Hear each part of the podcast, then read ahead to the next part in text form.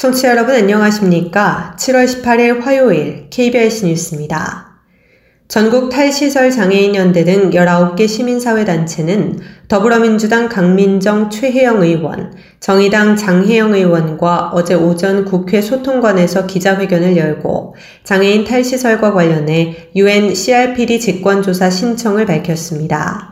정의당 장혜영 의원은 헌법이 부여한 자유와 기본권은 지난 75년간 장애인의 삶 앞에서 멈춰 있었고 장애인 당사자들은 자유를 박탈당한 채 집에 갇혀 있거나 시설에 수용됐다고 지적했습니다. 이는 헌법에 명시된 기본권 침해이자 UN CRPD 위반으로 지난해 12월 선택의정서가 비준됨에 따라 우리는 협약 위반에 대해 직권조사를 신청할 수 있게 됐다며 이 직권조사는 단순히 장애인 시설 유지 정책을 넘어 탈시설 보장을 향한 계기가 될 것이라고 강조했습니다. 사단법인 두루 한상원 변호사는 대한민국 정부는 UN CRPD에 따라 탈시설 탈원화 권리를 보장해야 한다. 하지만 정부는 지역사회 포용을 위한 충분한 조치를 취하지 않고 그 사회적 책임을 가족에게 전가하고 있다며 특히 거주시설의 소규모화, 고도화를 골자로 하는 제6차 장애인 정책 종합계획은 협약을 전면으로 위반하는 정책이라고 꼬집었습니다. 탈시설 당사자인 전국 탈시설 장애인연대 조상지 활동가는 20년 동안 철원의 시설에 살았다.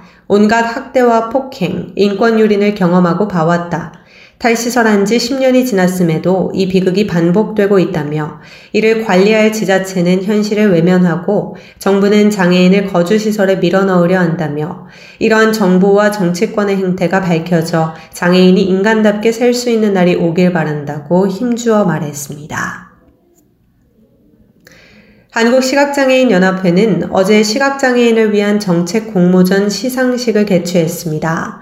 이번 공모전은 시각장애인이 일상생활에서 겪는 불편과 불합리한 제도를 개선하고자 전 국민을 대상으로 진행됐으며 접수된 40건에 대해 심사를 거쳐 총 7건이 선정됐습니다. 최우수상은 대중교통 접근성 강화 방안이 차지했고 우수상에는 가전제품의 접근성 기능 표준화가 필요, 투명 플라스틱 분리 배출에 따른 시각장애인을 위한 페트병 점자 표기 의무화 요청이 뒤를 이었습니다. 장려상은 시각장애인을 위한 지하철 안내방송 개선, 시각장애인의 조기 발굴과 복지 서비스 사각지대 해소를 위한 장애인 복지법 시행규칙 제3조 일부 개정안, 시각장애인 이동 지원벨과 개인 예산제의 시각장애인 문서 접근성 향상이 꼽혔습니다. 시상식에서는 수상자를 대표해 참석한 3명에게 상장과 상금이 수여됐으며 수상자들의 제안 소개 및 소감 발표가 진행됐습니다. 한시련 강호용 상임이사는 공모전에 제출된 제안은 실제 시각장애인을 위한 정책으로 반영될 수 있게 노력하겠다고 말하며 시각장애인의 복지 증진 및 권익 향상을 위해 많은 관심을 가져주셔서 감사드린다고 밝혔습니다. 금융카드형 장애인 등록증 발급이 불가능했던 만 14세 미만 또는 신용 결격 장애인도 교통카드 기능 있는 장애인 등록증을 발급받을 수 있도록 신분증형 장애인 등록증에 선불형 교통카드 기능 도입이 추진됩니다. 보건복지부는 제3차 보건복지 규제혁신 TF를 열어 이를 포함한 규제혁신 과제 8개를 추가했습니다. 기존 장애인 등록증은 금융카드, 신용 및 체크카드 기능이 있는 금융카드형과 금융카드 기능이 없는 신분증형으로 구분됐고, 교통카드 기능은 금융카드형 장애인 등록증에만 부과되므로 금융카드 발급이 불가한 14세 미만 또는 신용 결격 장애인에게 발급이 불가했습니다. 하지만 이번 규제 혁신 발굴 개선을 통해 2025년까지 만 14세 미만 또는 신용 결격 장애인도 교통카드 기능 있는 장애인 등록증을 발급받을 수 있도록 신분증형 장애인 등록증에 선불형 교통카드 기능 도입을 추진합니다. 또 발달장애인 지원센터 설치와 관련해 기존 시 도지사가 지역 발달장애인 지원센터를 설치하도록 하는 내용에서 지역 발달장애인 지원센터 설치 권한을 시도지사회, 시군 구청장도 포함하도록 개선했습니다.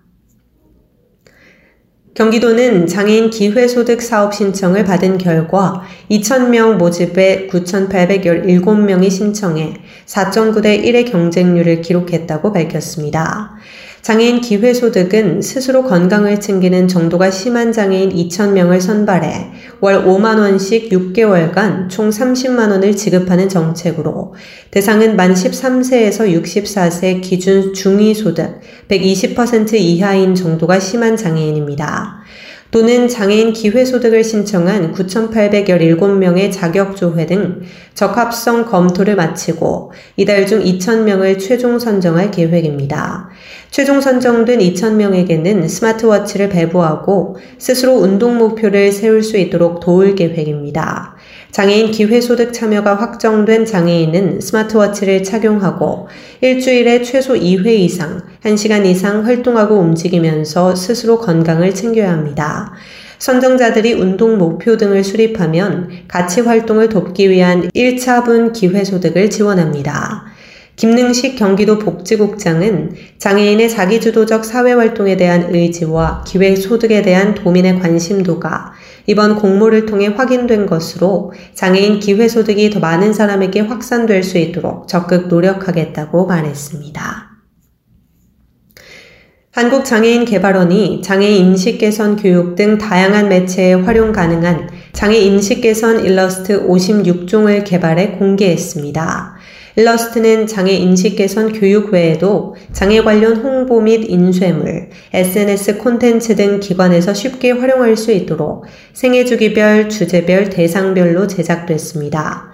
시각장애인 어머니가 자녀에게 점자 도서를 읽어주는 모습, 편의점에서 AAC, 보완대체 의사소통을 활용해 직원과 소통하는 발달장애인의 모습, 통합 놀이터에서 경사로가 있는 정글짐 등을 함께 타며 각기 노는 초등학교 친구들 모습 등 유형별 상황별로 다양한 내용이 담겼습니다.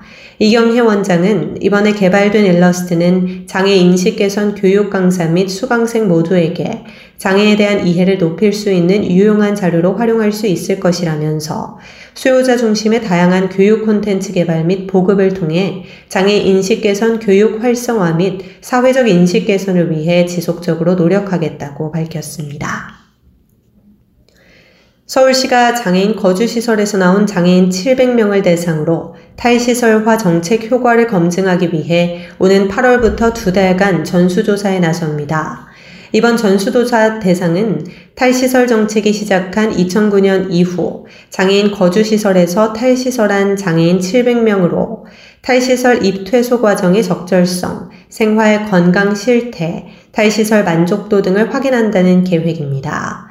시 자치구 사회복지 담당 공무원과 조사 전문기관 인력이 2인 1조로 동행해 장애인 가정에 직접 방문 또는 동주민센터에 방문해 면담하는 방식으로 장애인 거주시설 입소 및 퇴소 과정, 주거 환경, 보건의료 및 건강, 일상 자립생활 등 6개 영역 35개 문항을 청취합니다. 또 탈시설 찬반 중도 측이 같은 인원으로 참여하는 협의체에서 제시한 의견을 수렴해 장애인 당사자의 의견과 요구를 최대한 직접 청취할 수 있도록 읽기 쉬운 조사표, 점자 조사표 등 장애 유형에 맞는 조사표를 개발해 전수조사에 활용할 계획입니다. 시는 전수조사 결과를 연내 수립할 제3차 탈시설화 기본계획 등 정책 기초자료로 활용할 방침입니다. 끝으로 날씨입니다. 내일 서울과 인천, 경기 지역은 대체로 맑겠으나 그 밖에 전국 지역은 흐리고 비가 오겠습니다. 아침까지 비가 오다가 차차 그치는 모습을 보이겠는데요. 오전부터 저녁 사이에는 강원 남부 내륙 산지, 충북 그리고 전라 동북부 내륙, 대구 경북 서부, 경남 내륙 지역에서 곳에 따라 소나기가 내리는 곳도 있겠습니다. 소나기에 의한 예상 강수량은 강원 남부 내륙 산지와 충북, 전라 동북부 내륙, 경북 서부와 대구 지역, 경남 내륙 지역에 5에서 40mm가 내리겠습니다. 내일 아침 최저 기온은 20에서 24도, 낮 최고 기온은 25도에서 33도가 되겠습니다. 이상으로 7월 18일 화요일 KBS 뉴스를 마칩니다. 지금까지 제작의 이창훈, 진행의 조소혜였습니다. 고맙습니다. KBIC.